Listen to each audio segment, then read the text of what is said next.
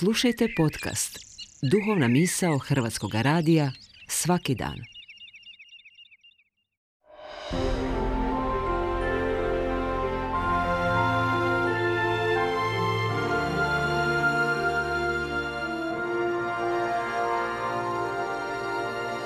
Duhovna misao.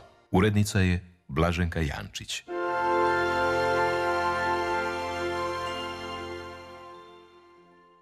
Ja sam Nikola Kuzmičić i danas govorim o mogućnostima.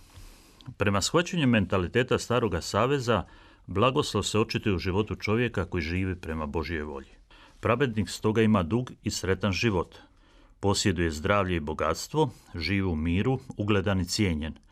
Obilato mu rodi polje i stoka, kuća mu je puna djece i prijatelja.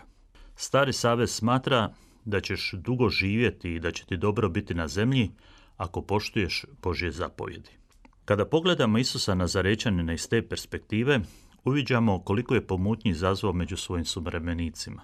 Uviđamo koliko su pomutnji izazvali apostoli navješćujući da je taj Isus obećani Krist. Isus je umro relativno mlad, nakon života siromaha, prognanika i lutalice. Uhapšen i suđen poput zločinca, ubijen je sramotnom smrću. Bez imovine i djece, ostavljen od prijatelja. Prema shvaćanju staroga saveza može se ubrojiti u grešnike i prokletnike. Isus je svojim riječima i dijelima svjedočio novi i snažan nauk. Naučio nas je drugačijim očima gledati na svijet. Tu novo shvaćanje darovao nam je u svojoj muci i smrti.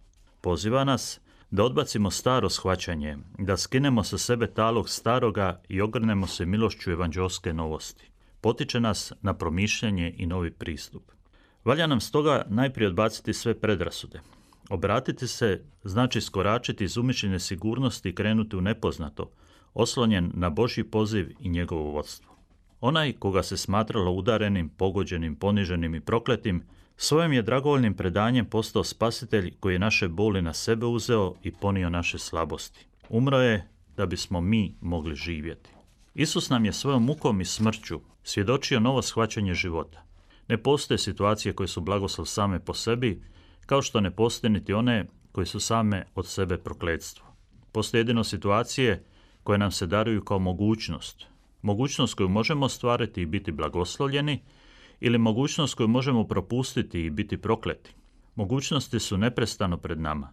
Na nama je da ih surađujući s Kristovim duhom prepoznajemo i pretvaramo u blagoslov za sebe, bližnjega i sve stvoreno. Križ je bio znak sramote i prokletstva.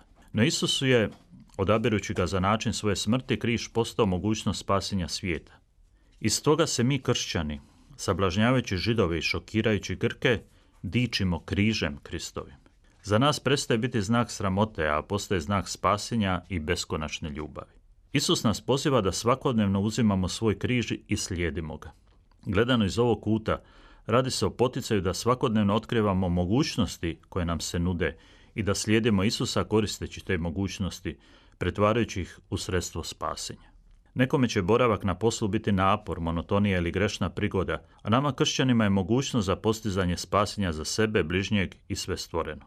Netko će patnju, bolesti, i smrt doživljavati kao prokletstvo ili kaznu, ali mi kršćani znamo da je i to mogućnost da svojim patnjama domjestimo ono što nedostaje patnjama Kristovim za tijelo njegovo, za crkvu.